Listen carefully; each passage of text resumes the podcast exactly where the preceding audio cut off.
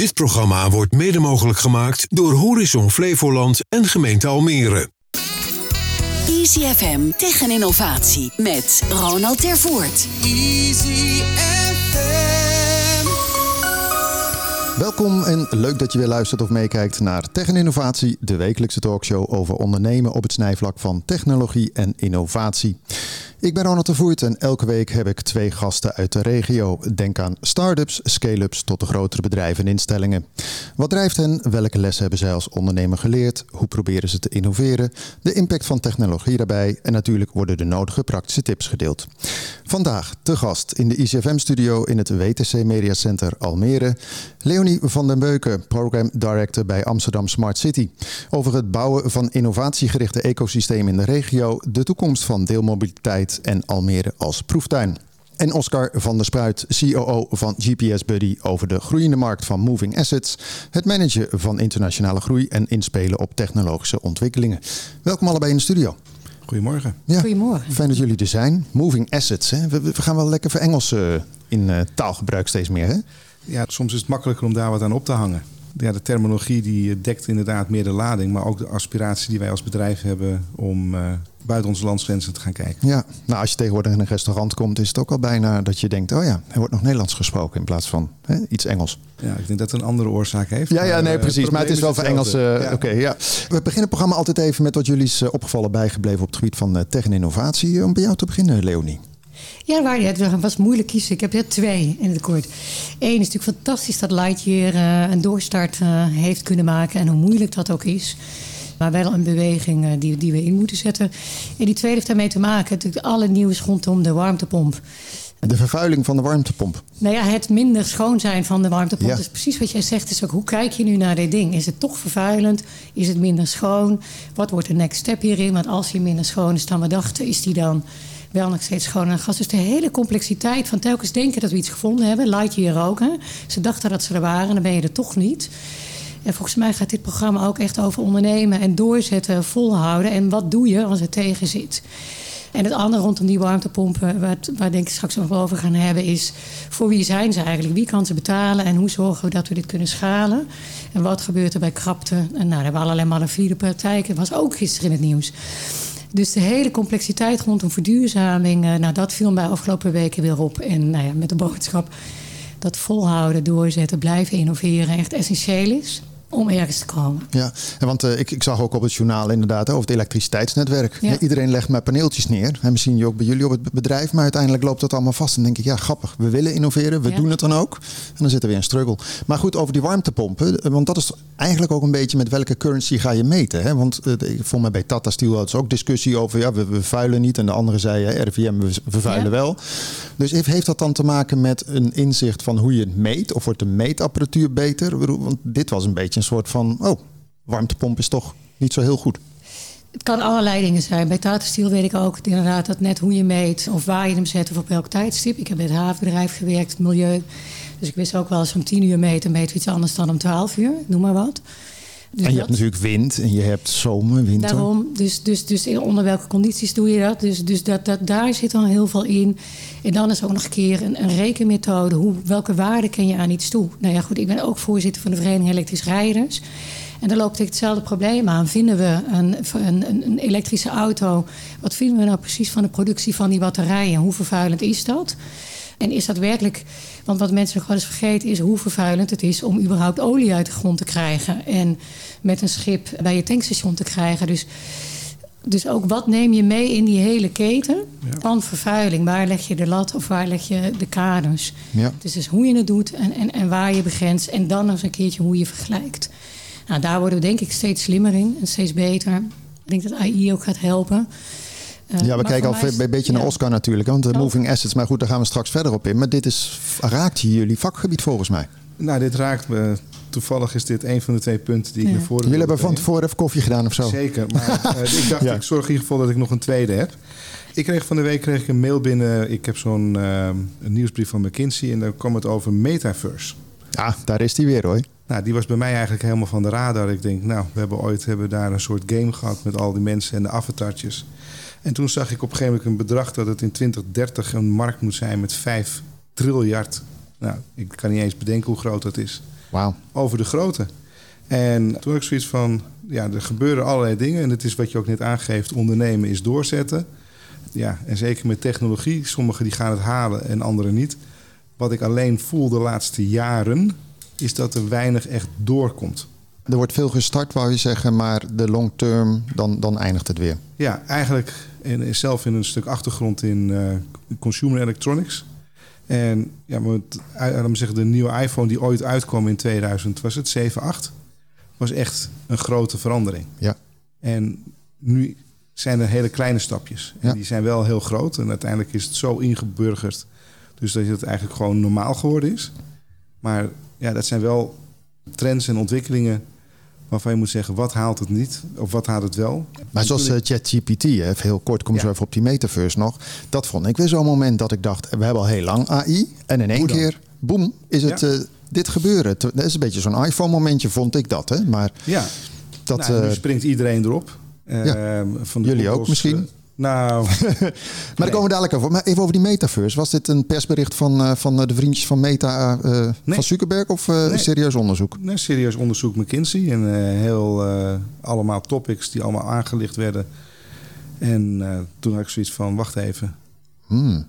Want op zich, een metaverse is eigenlijk het bij elkaar brengen van verschillende digitale werelden. Ooit hadden we. Second Life. Kan je dat nog herinneren, Leonie? Second Life? Hadden we feestjes van Funda op Second Life. Nou, echt werkelijk. kansloos vond ik het eigenlijk. Ja. Maar goed, een bank had je ook dan in Second Life. En, en dat gaat ook weer ver terug trouwens. Je hebt het over heel lang geleden. Maar dat, is, eh, dat was ook 2002 of zo. Ja. Maar, maar wat denk jij ervan? Want jullie zitten hè, met die moving assets, waar we straks verder op komen. Denk, denk jij nou vanuit jouw vakgebied dat dit triljoen gebeuren, dat dat... Is dat wensdenken? Er stond één voorbeeld in over eh, nou, twee dingen. Google heeft dus in 2021 10 miljoen van die VR-glasses verkocht. Mhm. Nou, dan denk je 10 miljoen wereldwijd, maar toch het aantal is al substantieel, zeker met de prijs. Maar het andere waar ik dacht is dat er een groot modemerk op Roblox Gaming of zoiets, dat is een soort platform, nooit van gehoord. Roblox. Roblox. Ja. Maar gewoon 19 miljoen mensen die dan gewoon zo'n virtuele presentatie van een merk. Ja, en daar ga je denk ik wel een transitie zien. Dat een heleboel merken op een gegeven moment zeggen... hoe kan ik een breder publiek gaan aanspreken? Ja, en dan gaat het in de stroomversnelling. Ja. Want ja, het huren van een, eh, van een duur pand in eh, Parijs... om daar een modeshow te lopen, dat is één. Maar op het moment dat je in één keer tientallen miljoenen mensen kan... en 3D die van, van alle kanten alles kunnen volgen... Dat gaat hard. geen idee waar het heen gaat. Valt weinig eh, te assetten, denk ik dan, hè, digitaal. Ik bedoel, jullie, jullie assetten, zou ik maar zeggen, eh, fysieke zaken trekken jullie. Ja, Toch? fysieke zaken. Maar goed, daar gaan we straks even verder op in. Eh, Leonie, even om bij jou te beginnen. Je bent program director, zei ik al even, van Amsterdam Smart City. Dat klinkt altijd alsof we in een high-tech society terechtkomen. Maar wat doen jullie?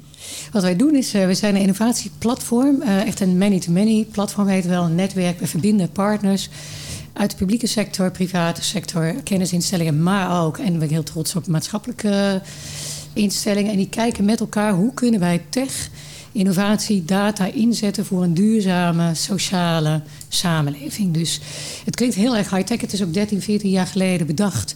Eigenlijk vanuit twee nieuwsgierige mensen die zeiden... er komt iets aan met energietransitie. Er was toen nog bijna niemand mee bezig. Maar zij wel. Er komt iets aan met technologie en data en wat... Hoe zou het zijn als we eh, die data en die innovatie gebruiken voor dit probleem van energietransitie? En laten we dat, want in, in die early days zag je dat heel veel van die innovatie heel erg technology-driven waren. Zullen we dat dus vanuit de mens doen? En dat is als staatsgeschiedenis en het DNA, en dat is bij ons nog steeds ja, heel erg aanwezig. En voor mij ook heel belangrijk om te blijven doen. Want in die end gaat het gewoon over een betere, mooiere maatschappij. En dat doe je met mensen. Ja, want jullie zijn, hè, want het eh, Amsterdam Smart City klinkt alsof het bij eh, de ringweg van Amsterdam Ja. ophoudt. Maar jullie zitten ook eh, met, met de pootjes in Almere, komen we dadelijk op. Maar hoe doe je dat dan? Hè? Want ik riep al aan het begin op innovatiegerichte ecosystemen. Ja. Hè? Want uiteindelijk wil je zo'n transitie waar we het over hebben, of waar Oscar ook even, dat is nogal wat. Hè? Het klinkt Ja. altijd over 100 jaar is het een pagina in het geschiedenisboekje. En dan denk je, god, wat, dat ging ook overnight. Maar jullie hebben dus publiek-privaat. Maar dat betekent ook dat je bewoners dus erbij betrekt. En want. Lijkt me altijd nog lastig. Hè? Je kunt van alles doen, laadpaaltjes neerzetten, maar als niemand ze wil gebruiken, dan houdt het ook weer op. Hoe zorg je dan dat zo'n ecosysteem gaat werken? Want ik, ik kan me voorstellen dat er allerlei partijen in zitten die zeggen: ja, eh, ik heb dit belang en nu wil ik even eh, de voorzitter zijn, zal ik maar zeggen, en eh, mijn dingetje doordrukken. Of werkt dat niet zo? Nee, ja, zo werkt het bij ons gelukkig niet zo, maar dat gaat niet vanzelf. En inderdaad, we zijn, dus er zitten een paar dingen gek aan onze naam. We zijn inderdaad niet alleen van Smart, we zijn zeker niet van de City. Voornamelijk van de hele regio, dus ook niet van Amsterdam. Het is goed dat je dat noemt. Het gaat voor de hele regio en we zijn verbonden wereldwijd. Want alle kennis die wij hebben, kennis delen is toch kennis vermenigvuldigen. Dus als je kennis deelt, wordt het meer. Dus we kijken daarna. Nee, het is heel hard werk. En wat wij geleerd hebben is, uh, voor ons staan waarden voorop. Dus we zijn een waardegedreven netwerk. Hetzelfde gaat over innovatie. Je innoveert niet omdat je het zo leuk vindt. Je vindt het ook leuk. Maar omdat we allemaal weten dat we zonder innovatie in een samenleving blijven hangen die vastloopt qua milieu, qua gelijkheid, uh, toegankelijkheid, eerlijkheid. En met een beetje optimaliseren komen we er ook niet. Dus het moet echt fundamenteel anders. Dus dat is die innovatie gedreven van het besef dat het anders moet. En de wil, dus het plezier en de lol die we hebben om het anders te doen. En dat verbinden we op die waarde van nou, hoe wil je dat dan doen? Dus het gaat over mensen, het gaat over rechtvaardigheid, het gaat over begrijpelijkheid. Wat idealistisch eigenlijk ook heel erg.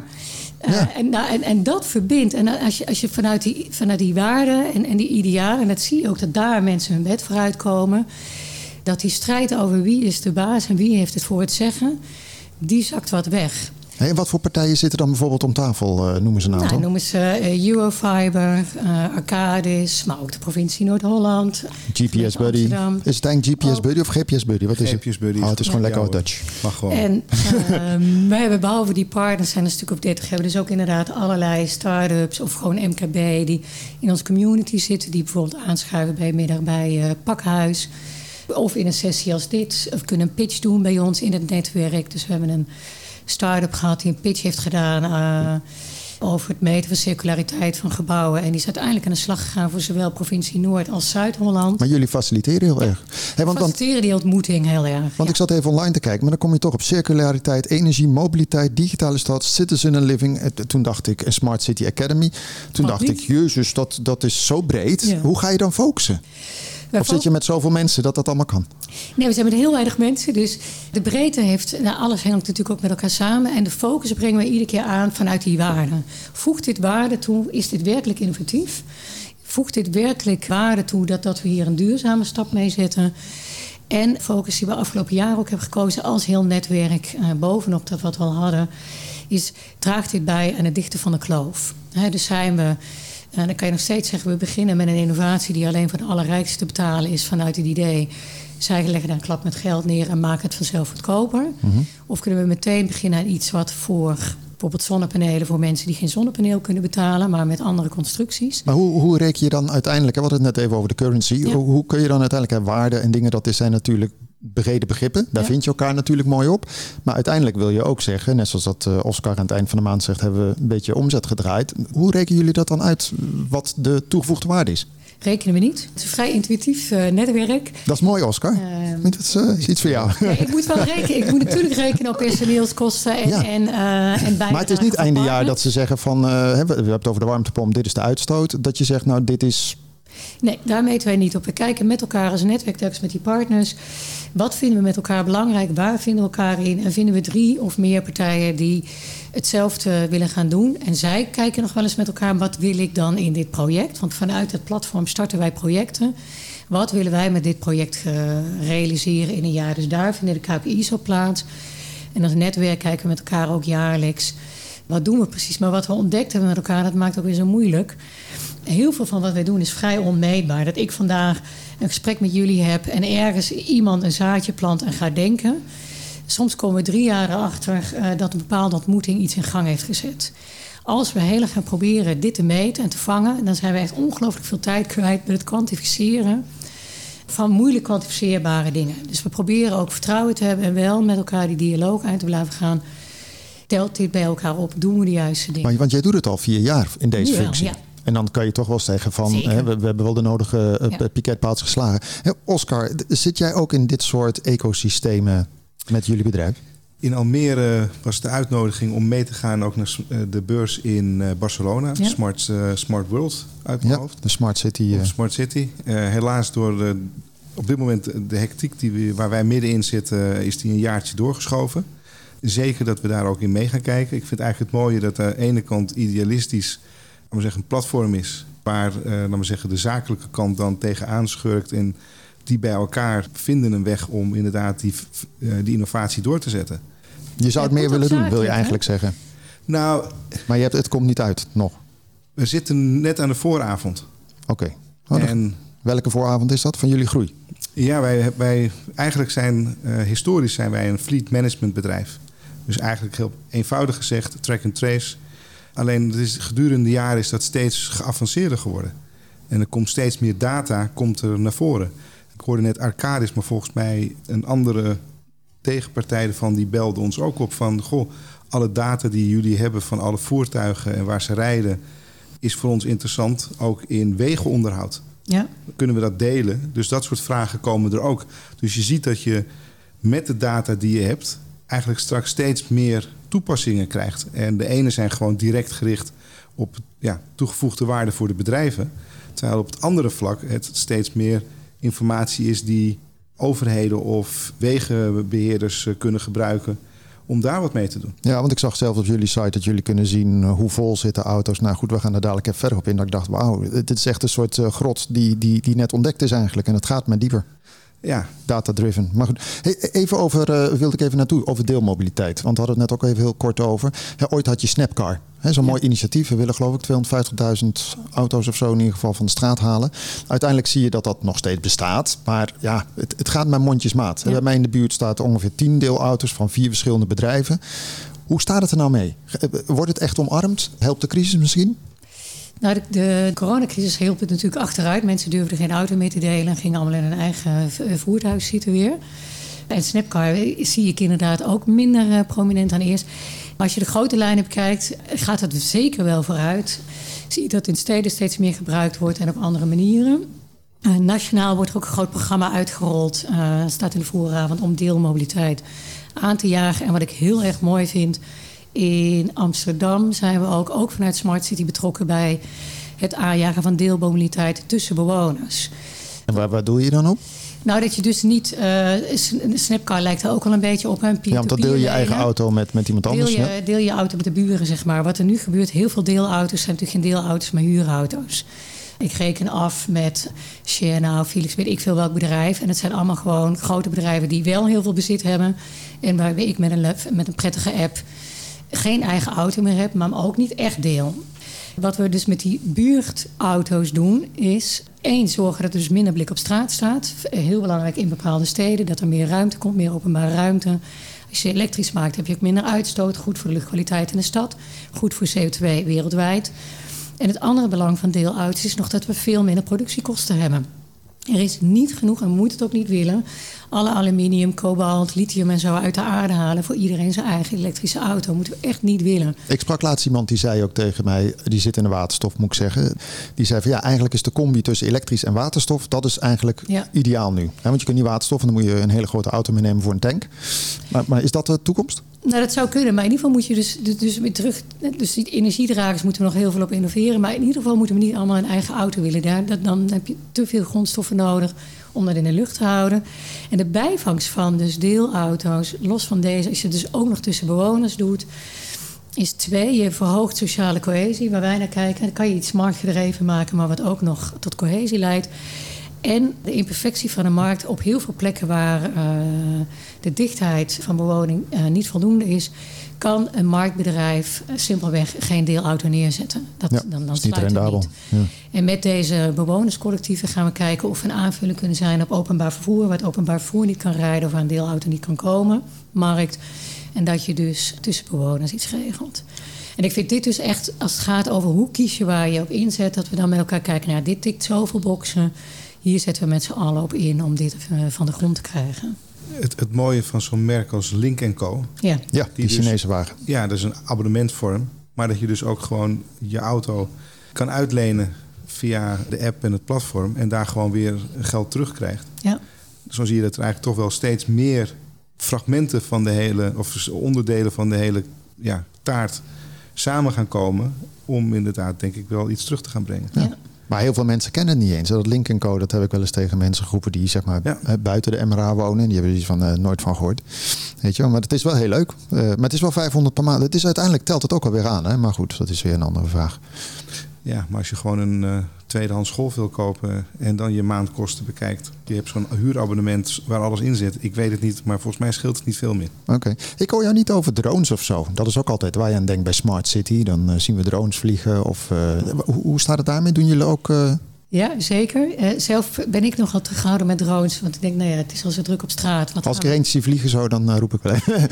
maar, maar doen jullie daar dingen mee? Ja, zeker. En ook, ook vanuit die terughoudend weer. Drones kunnen waanzinnig mooie bijdrage leveren aan uh, bijvoorbeeld bezorgen van, van medicijnen of, of kritieke dingen die je niet over de weg wil hebben en het ontlasten van de weg. Maar ik heb ook al eens een keer een krantartikel gezien: nooit meer koude friet. En dan gaat er zo'n, uh, letterlijk, dat is krantenkop, er komt een drone met je patatje aan. Dat is precies het type innovatie wat we niet aanjagen. Uh, want dan wordt het alleen maar drukker in de lucht. Uh, die, die, zie ik niet, die heb ik nog nooit gehoord, een ja, met friet. wel. Nou, nee, het is ook nog niet, maar dat was Nee, maar ik bedoel, het idee überhaupt, dat ja. vindt toch een beetje maf. Dus wat wij doen als netwerk is kijken, uh, opnieuw waardegedreven innoveren. Welke uh, problemen kan je echt oplossen met drones en hoe doe je dat op dusdanige manier dat het ethisch verantwoord is. Er is een keer een corporatie geweest die had drones om bijvoorbeeld inspecties te doen. Over moving assets gesproken. Maar bewoners waren zich helemaal niet van bewust. En die zagen ineens zo'n uh, drone voor hun raam voorbij komen en naar binnen kijken. En hij keek natuurlijk eigenlijk alleen maar naar de, naar de kwaliteit van de kozijnen, maar nam heel veel andere dingen mee. Dus hoe krijg je voor elkaar dat je, dat je, dat je regelt wat je echt wil en uh, dat je de negatieve bijvangst uitschakelt. Nou, dat is waar we als netwerk naar kijken. En we koppelen bijvoorbeeld uh, de learnings van sensoren. Want ook sensoren hebben allerlei bijvangsten die we niet willen. Hoe, hoe, regel je dat? Nou, wat we daar leren, stoppen dan weer in die drones. Ja. Werken jullie enkel samen, Oscar? Of, nee, ik, ik, zie je heel aandachtig luisteren, maar ik zie niet echt dat ik denk van... oh ja, jullie hebben de koffie wel eens uh, samen opgedronken. Nu? Ja, nu. dat is goed van het programma. En e-, even, wil ik even naar Almere toe. Uh, van de week was de opening van de Green Innovation Hub ja. hier in de Landrost. Het was uh, het credo ontmoeten, samenwerken en innovatie. Dat is volgens mij voor jullie ook echt een fantastische spot. Ja, omgekeerd. Dus wij werken ook heel nauw met elkaar samen. We hebben meegeholpen aan de oprichting van de Green Innovation Hub. En wat wij hebben geleerd over ontmoeten en samenwerken en hoe moeilijk dat is. En ook gewoon een kwestie van volhouden. En uh, voor ons is dit weer een fantastische plek om ook weer een aantal dingen te testen, uit te breiden, het netwerk te vergroten. Dus wij werken echt aan kijken hoe we dit met elkaar weer verder brengen. Ja, als je kijkt, Almere wordt vaak een proeftuin genoemd. Dat ja. klinkt soms een beetje een soort van oké, okay, we hebben een stuk en dan kunnen we lekker uh, uh, aan de bak. Maar het is wel volgens mij een heel waardevol geheel hier met alles wat hier gebeurt al op het gebied van uh, smart. Ja. De uniekheid ervan die ontgaat mensen nog wel eens volgens mij. Heb ik dat mis? Of. Nee, ik, ik, ik, heb ook de indruk dat, dat het ontgaat, maar dat het er zeker is. We hebben, ik zat net bij Smart City, hadden we een avond over een upcycle center. En toen bleken we, in Amsterdam was dat nog aan het uitzoeken hoe dat moest. Een avond pakhuis de zwijger kunnen doen met een upcycle center in Almere dat er al was. En alle learnings die ze daar hadden. Almere heb ik zelf ook geleerd. iets gebouwd op het fundament van de Club van Rome. En dus er zijn allerlei dingen als je goed kijkt dat je denkt... Uh, hier zijn ze gewoon koploper in. Floriade vond ik echt kwestie van lef. Dat je 12, 14 jaar geleden het al over green cities had. Had ook nauwelijks nog iemand bedacht dat we steden moesten vergroenen. Zij toen wel. Dus nou, ik gun het echt. Dus ik zie de potentie. En ik zie ook gewoon wat er in het DNA zit van de stad en van de mensen die daar werken. En ik gun het onszelf en iedereen eigenlijk om dat beter te snappen en, en daar meer uit te halen. Ja, het kan wel een beetje meer uh, ook voor het voetlicht worden gebracht. Ja. Hè? Wat Oscar net zegt met een aantal dingen die, die op een gegeven moment weer verzanden. Er gebeurt hier zoveel dat ja. je bijna door het bomen de bos niet ziet. Maar mooi bruggetje naar jou, Oscar, want jullie zitten al van meet af aan in Almere. Ja, er zit uh, een jaar of twintig in Almere gevestigd. Hey, maar wat je zegt, hè, jullie begonnen met fleet management, dus gewoon de track and trace van vrachtwagens, neem ik aan, autootjes. Van, Kunnen van communiceren, personal navigation device, klopt. En waar staan we vandaag de dag? Ja, die stap is ondertussen heel veel verder gegaan. En waar je eigenlijk nu terecht bent gekomen, is dat wat ik net aangaf, is dat je met IoT en big data bezig bent. Een bedrijf maakt gebruik van die positionering. Maar niet alleen dat. Daarmee gaan ze hun bedrijfsprocessen optimaliseren. En uiteindelijk zorgt dat ervoor dat bedrijven optimale kunnen presteren. Maar kan je, kan je een voorbeeld geven? Want ik zag ook dingen langskomen, temperatuur van de auto. Nou, ik, ik dacht echt, jeetje, jullie zijn een soort big brother. En, en ja. Mooi hè? Kan je een voorbeeld geven voor... Uh... Nou ja, voorbeelden geven is uh, een van de punten waar wij in de afgelopen twee jaar heel actief mee bezig zijn, is kerntemperatuur. Kerntemperatuur. Ja, kerntemperatuur. Dat klinkt uh, heel fysisch, maar... In de Kamer van Koophandel uh, Innovatietop 100 zijn we daar in de, geloof rond plek 30 in geëindigd. Wat houdt dat in? Nou, dat houdt in dat je als je het hebt over voedsel wat je vervoert... en dat is bijvoorbeeld diepgevroren... dan is het nu heel vaak dat je de sensoren in de, in de laadbak hebt. Dus je laat het in op 18 graden. Op het moment dat die deur open gaat als je aan het lossen bent... krijg je natuurlijk een hele golf van warmte naar binnen... Dus uiteindelijk gaan die sensoren die je dus in de bak hebt, die krijgen heel andere waardes door. Daardoor krijg je ook een heel grillig curve in temperatuurregistratie. Nou, kan je het nog wel uitleveren. Terwijl kerntemperatuur eigenlijk een algoritme is wat we eh, ontwikkeld hebben met, uh, nou ik zeg, een zeer begnadigde temperatuurman die ook voor ASML bezig is. Dus echt de Champions League van temperatuur meten. En daar hou je dus, eigenlijk hebben we in, in laboratoria echt uitgerekend en, en bekeken wat de curve is van uh, bevroren kip of sla. Of, uh... maar, maar, stel je voor, hè, we hebben een vrachtwagen, vrieswagen met kip. Ja. En doet de deur open. bedoel, je kan geen sensor in die kip gaan stoppen. Nee, die is sowieso dus- diep gevroren. dus wij weten de, de starttemperatuur van die kip. Wij weten de temperatuur van de omgeving. Dat hele algoritme bij elkaar geeft aan wat de temperatuur van de bevroren kip is na 5, 6, 7, 8 uur. Maar ik bedoel, kip is weer anders dan sla of een ijsje. Ja, ja dus we hebben allemaal verschillende eh, metingen gedaan en die uh, kunnen we dus toepassen. En zo zijn we met partijen dus nu gesprekken een, hele mooi voorbeeld hiervan, waar we het ook in samenspraak mee ontwikkeld hebben.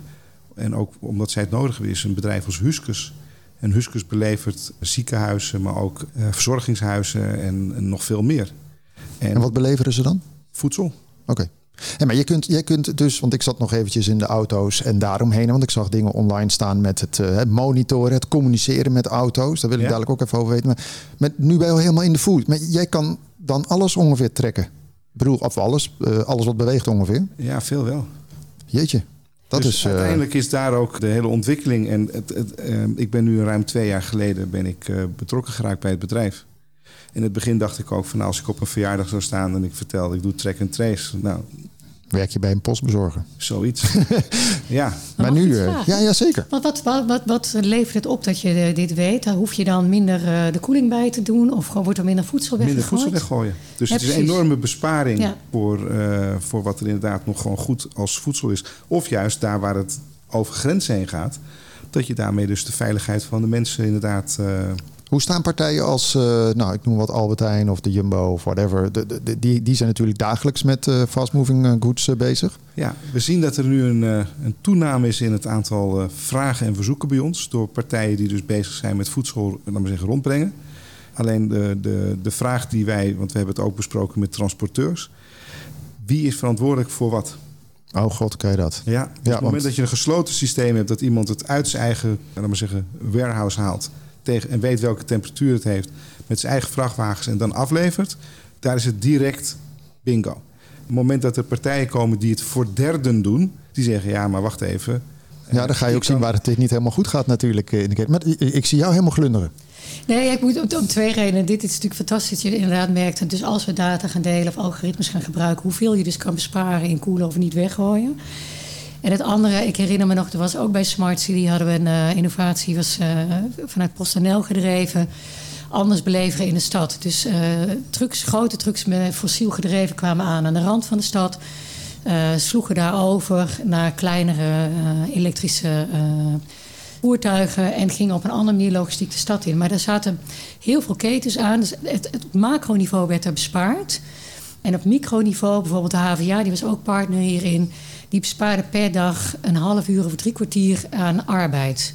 Daar kan je dus geen, uh, geen, geen FTE op, ons, uh, op, op besparen. Ze konden er geen ruimte op besparen. Dus dit van waar zit de winst en, en hoe is de collectieve winst, hoe slaat die neer? En de keten is heel hard opgewerkt om dat toch sluitend te krijgen. Ja, nou een voorbeeld is Amsterdam, is een mooi voorbeeld. Bepaalde tijdsloten mag je de stad niet inrijden. Nou heb je een, uh, ben je een transporteur, moet je ergens in de stad afleveren en dan gaat er een vrachtwagenstuk het moment dat je dan weet dat het systeem je aangeeft dat je een andere voertuig wil inplannen, maar die is dus niet in te plannen vanwege milieuzone of de klassificatie. En dat direct inzichtelijk is, betekent al dat er aan de voorkant al veel meer informatie bekend is wat er moet plaatsvinden. Want ik had het net inderdaad ook even over die communicatie met die auto. Hè. jullie kunnen van alles uitlezen bij die auto. Temperatuur, accuverbruik. Ik heb een heel rijtje op jullie site langs zien komen dat ik dacht, oké, dat gaat heel diep. Maar is het dan ook zo dat als er een warning is, dat, dat jullie dan, of dat eh, dashboard uh, kan ingrijpen? Of, of de computer iets doet? Um, nou, kijk, eigenlijk is het eenvoudig. Je, je, hebt eigenlijk het component voertuigen, om in dit geval even te zeggen, want we doen ook machines en nog veel meer. Maar als ik het even bij voertuigen hou. Stel een bedrijf heeft direct 100 elektrische voertuigen. Nou, met de huidige markt met aankoop heb je niet alles van één merk. Want dat is gewoon lastig. Dus je hebt verschillende merken door elkaar. En hoe weet je welk voertuig nog hoeveel accucapaciteit heeft en dus nog hoeveel kilometer kan rijden. Wij hebben een hele applicatie eraan. Die applicatie die heeft ook een planningsmodule. Dus je kan allerlei orders van die je moet uitleveren, kan je inladen. Die kunnen gepland worden. Op het moment dat je ziet dat een voertuig, bijvoorbeeld de accu, gaat te hard naar beneden en die kan eigenlijk niet meer de ritten afmaken, kan je dus al op tijd gaan anticiperen. En daar dus op gaan zeggen van hé, hey, we moeten dus een, of de klant gaan verwittigen, we gaan het niet halen. Of we moeten een ander voertuig gaan inzetten die een deel van de route gaat overnemen. Zo wordt de data gebruikt in de bedrijfsprocessen van klanten. Ja. Nou ja, ja, we moeten echt doorpraten. Hoor. Dit is een waanzinnig voorbeeld. Want dit gaat essentieel zijn, ook waar we het eerder over hadden, die deelauto's. Fossiele deelauto's kan je makkelijk lenen. Als die bijna leeg is, dan rij je naar het eerste, eerste beste tankstation klaar. Als we met elektrische auto's moeten gaan delen, moet je, moet, heb je deze hele planningssoftware nodig. Van met welk accupaciteit wordt die neergezet, hoeveel moet die laden, wie wil een auto lenen voor Maastricht en wie wil er eentje uh, voor, de, voor, voor een dingetje om de hoek. Ja. Bij mij in de buurt hadden we ook zo'n zo'n netwerkje. En ik dacht, nou, hij heeft dit nog niet op orde, dus ik kan hier nog niet aan meedoen. Maar jullie beleveren vooral bedrijven. Jullie zijn B2B gericht. Ja, we hebben eigenlijk drie pijlers: logistiek, bouw en infra en servicebedrijven. Maar en, dus food heb je ook nog? Of, dat is onderdeel van logistiek. Oké, ja. Dus binnen de logistiek, een transportbedrijf die dat vooral inderdaad in de voedsel belevert. Daar hebben we een aantal extra modules of mogelijkheden bij. Maar jullie kunnen dus, uh, je had net over de gezondheidszorg, dan kun je dus ook gaan trekken, bij wijze van spreken, waar welke machine is, of waar welke tankslang van een auto is. Of... Nou, dat is een hele interessante die je nu aangeeft. Normaal gesproken en ook in alle marktonderzoeken is fleet management en asset management twee verschillende takken van sport. Zelfs dat uh, asset management groter is als fleet management. Bijna twee keer zo groot in Europa. Met de nieuwe technologie die we nu hebben, hebben wij een gateway geïntegreerd in onze unit. En die gateway die is op basis niet van Bluetooth, maar op basis van RFID. En wat is het voordeel van RFID is de range. Maar ook het feit dat je heel veel tegelijkertijd binnen kan halen. Dus het moment dat je de assets inderdaad wil volgen. Je hebt net het mooi voorbeeld. Je hebt een tankwagen. Die hebben inderdaad van die hele dure slangen en koppelingen. En wie heeft nou welke? Zou je daar zo'n tag op kunnen doen? En dan weet je dus automatisch welke vrachtwagen heeft welke assets inderdaad bij zich. Maar het gaat ook naar een, een schoonmaakbedrijf. Die hebben van die hele mooie carbon uh, stokken. Ja, ik zeg het even misschien. maar hoe manage je dan deze groei? Ik bedoel, het, het Jullie staan aan de, je noemde het net zelf, vooravond. Dat is ook, we zitten sowieso aan de vooravond met jullie allebei. Maar, nee, maar dit is onverbreideld, groot in te zetten. Je zit een, hoeveel mensen hebben jullie uh, werken in, uh, in het hele bedrijf? Want jullie zitten ook in het hele bedrijf met alles bij elkaar zitten we denk ik uh, rond de 60. Maar dat is toch over een paar jaar heel, heel, heel veel meer? Of zeg je nou het is juist schaalbaar door de techniek? Nou, we kiezen vooral om niet te groeien, maar vooral om te schalen. Dus techniek en, en, en verdere procesautomatisering is waar we nu middenin zitten. We hebben ervoor gekozen om een volledig nieuw platform te gaan bouwen. Op de groei gericht. Maar wat je aangeeft is inderdaad een, een, een punt. Maar je kan toch voor al die verticals, noem ik het maar even, dat, daar zou je toch een soort van. Ja, daar kan je aparte bedrijven van maken. Vertical zorg. Zou kunnen, ja. Logistiek. Ja. Want jullie, hè, want ik, ik zat online, uh, Oezbekistan, Turkije. Jullie hebben productie, in ieder geval research over de hele wereld heen. Ja. Om het simpel te stellen. Jullie zitten overal. Heb je ook nog concurrenten? Ja, natuurlijk hebben we concurrenten. Maar was op deel waarschijnlijk. Heel veel op deelgebieden en niet de totale mix. En oh, dat is een beetje ook het lastige. Op het moment dat wij kijken naar de hele piramide van aanbieders... dan is de onderkant, laten we zeggen, de, de eenvoudigere track-and-trace leveranciers. Nou, als dat, uh, dat is qua volume nu nog groot. En aan de bovenkant zitten de beursgenoteerde uh, concurrenten... die gewoon wereldwijd opereren en hele grote fleets van duizenden tot tienduizenden voertuigen beheren. En eigenlijk eh, zijn wij in staat om nou ja, tot dat niveau aan toe mee te spelen. En dat maakt het ingewikkeld over hoe positioneren we ons. Ja, maar ook, ook eh, het, het, het, kan zo wijd worden ingezet dat ik, dat ik denk, je zit op een goudmijn. Uh, maar als je niet oppast, dan doe je van alles, alles, alles net niet ja, dus helemaal. We houden wel onze focus. Maar om een voorbeeld te geven, wat er naar voren komt in de brainstorms is met die RFID en ons nieuwe unit kunnen, onze, uh, unit kunnen we niet alleen de voertuigen doen, maar ook gewoon in een gebouw. Dus als je het in een ziekenhuis plaatst en je stopt die tags op bedden of op ECG of op. Maar dat zijn hele kleine tags. Want we hebben de AirTag, dat is voor de consument. Ja, Jullie hebben groter. Want wij willen dat die ook acht, acht jaar lang meegaat. Het moet industrieel zijn. Dus niet consumer, maar echt industrieel niveau. En dan zou je dus per niveau, per laag, kan je dus inderdaad binnen een gebouw kan je trekken. Of deuren openstaan, of luchttemperatuur, of de kwaliteit van de lucht kunnen we, zouden we kunnen doen met speciale sensoren. Maar vooral nu het volgen van de assets. Nou, ik zou, uh, Leonie, ik zou even een hele grote bak koffie zetten. en uh, even samengezet. Maar ook als je dan uh, gewoon even kijkt naar... Want je zegt, ik heb op zich niet heel veel arbeid extra nodig. Hè, de, maar als je dan kijkt hoe jullie geld verdienen, waar zit het dan in? Je verkoopt dat product of doe je service of, of bij, is het abonnement? Bij, bij abonnementen. Bij ons is het belang is abonnement en daarmee kunnen we ook de innovatie doorzetten. Dus dan uh, bijvoorbeeld uh, als Leonie bij wijze van spreken een hele fleet heeft en gebruikt jullie, dan betaal je voor zoveel auto's of zoveel RFID's ja, of ja, zo. Ja. Of uh, concurrent users, dus hoeveel actieve tags hebben we. Dus we gaan echt mee met de ontwikkeling. We kijken ook erg naar de, de softwaremarkt, hoe ze daar inderdaad omgaan met de businessmodellen.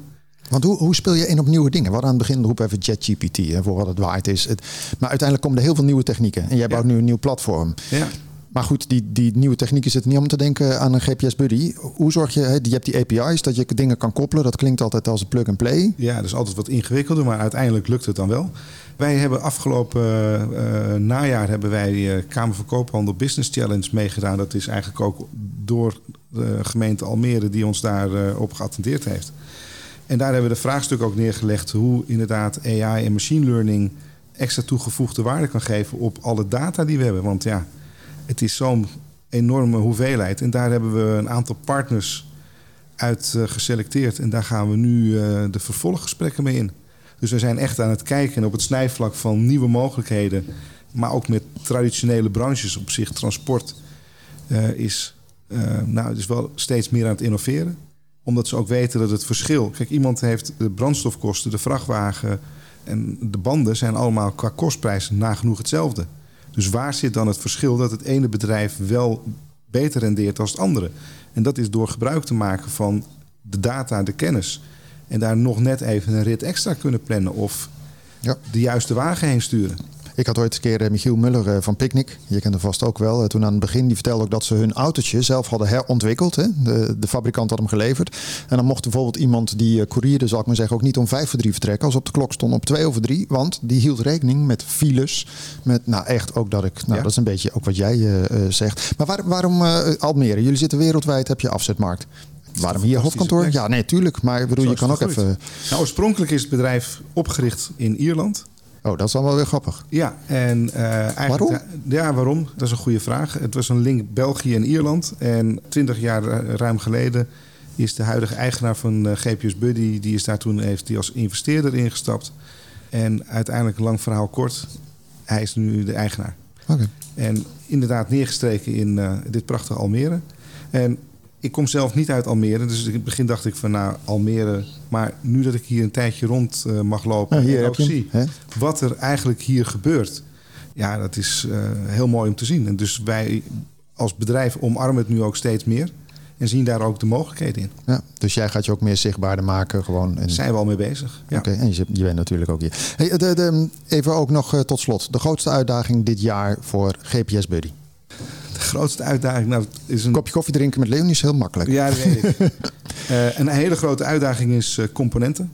Ik hoorde oh, ja. vandaag uh, van een collega die zei dat een grote klant van ons te horen heeft gekregen dat een bepaald model Volkswagen tot volgend jaar gewoon niet leverbaar is. Dan heb je het weer over de supply chain en ook even over waar Leonie over had. Nou, en dat komt weer overeen met hetzelfde Volkswagen die op een gegeven moment, geloof ik, niet afgelopen zomer, maar de zomer ervoor, gewoon het personeel gezegd heeft: blijf maar twee weken betaald op vakantie. Want we hebben de, de componenten niet, dus we kunnen de, de Ja. auto niet afmaken. Ja. Ehm, wij hebben mega ingekocht. Echt, eh, gelukkig zijn we een heel gezond bedrijf, dus we hebben de, de mogelijkheden om heel veel componenten. Maar dan krijg je dus een leverancier die gewoon zegt: Nou, eh, levering, eh, bestel je bestelt nu in februari en de levering zal in november zijn. Dan krijg je op een gegeven moment gewoon een automatisch e-mailtje. Het wordt volgend jaar eh, juni. Ik dacht dat we alweer redelijk bij waren met uh, het beleveren, maar dat is uh, klaarblijkelijk niet. Had jij nog een vraag, Leonie? Nee. Nee, oké. Wat is jouw grootste uitdaging eigenlijk dan? Nou, die zit denk ik in diezelfde lijn. Uh, voor ons natuurlijk uh, het, het bij elkaar houden van al die partners die allemaal op een manier met deze onvoorspelbaarheid te maken hebben. Of je nou overheid of uh, bedrijf bent. Iedereen zit van, telkens gebeurt er ineens iets wat je niet had verwacht. En daar uh, op moeten schakelen en moeten bijschakelen. En dat is collectief. En dan de ogen op, maar waar is, wat is echt het allerbelangrijkste? En hoe trekken we dit weer door de dode punten heen? Dat zien we bij een aantal challenges die we nu voeren. Uh, om, om dat in die grilligheid elkaar vast te blijven houden en door te werken. Ja. Maar ja, ondernemen is het creëren van problemen en het dus weer oplossen. Ja. En dat is ook het mooie. Uh, wij zijn niet de enige die ermee te maken hebben. Het zijn een heleboel uh, om ons heen. Maar om bezig te zijn op, op, op deze manier met nieuwe mogelijkheden... en wat je net al inderdaad zei, de, de verticals en nieuwe markten... Maar geweldig. Ja, lijkt me ook. Aan het einde van het programma waar we alweer zijn aanbeland... vraag ik altijd de gast even waar ze zich op verheugen komende week. Nou, Leonie, waar verheug je op komende week? dit, ik, ik, nog even daarop. Ja, de mindset is denk ik het allerbelangrijkste. Hoe groot je uitdaging is als je dat met plezier en vertrouwen aangaat. En waar ik, me, ik moest even over nadenken. Wij gaan dinsdag met het gezin naar uh, Den Haag, naar Escher. Ik was te laat voor de vermeertickets, uh, maar deze is me gelukt. Hele bijzondere tentoonstelling, zowel fysiek van andere kunstenaars met uh, de tekeningen en werken van Escher. Dus daar kijk ik enorm naar uit. Ja, van de week liet iemand nog uh, een beeld vallen hè, van een of andere kunstenaar, ja, geloof ik. Ja, ja. ja. Nou, wij blijven met Ja, de vingertjes eraf. Het werd wel meteen meer waard. Dat vond ik ook grappig. Dat, dan maak je het stuk, wordt het meer waard. Maar goed, waar verheug jij op komende week, Oscar? Nou, ik denk dat ik... Uh, ik ik ben erg verrast geweest over het programma waar blijkbaar heel veel mensen naar gekeken hebben, de nieuwe Vermeer. En om dan te zien hoe allerlei verschillende creatieve geesten, laten we zeggen, een, een nieuwe schilderij uh, oppakken. En wat er dan uitkomt. En de techniek gewoon echt totaal verschillend. En dat vind ik heel mooi. En dat is ook eigenlijk wat ondernemen is. Hoe kan je inderdaad in het hele landschap van alle verschillen dan toch iets maken wat opvalt? Mooi. Nou, ik uh, kan het niet mooier afsluiten. Oscar uh, van der Spruit, CEO van GPS Buddy en Leonie van den Beuk, Program Director bij Amsterdam Smart City. Hartelijk dank voor jullie komst uit de studio en het uh, prettige gesprek. En all the best, of course. En nou, koffie kan hier ook, maar je kan ook andere keer doen natuurlijk. Jij bedankt sowieso voor het luisteren en wel te kijken naar deze aflevering. Mocht je eerdere afleveringen willen bekijken of luisteren, kan via de EasyFM app of het kan naar meer platform dan wel een van de audio- en video streamingsdiensten. Hele fijne week, tot de volgende keer. Dit programma werd mede mogelijk gemaakt door Horizon Flevoland en gemeente Almere.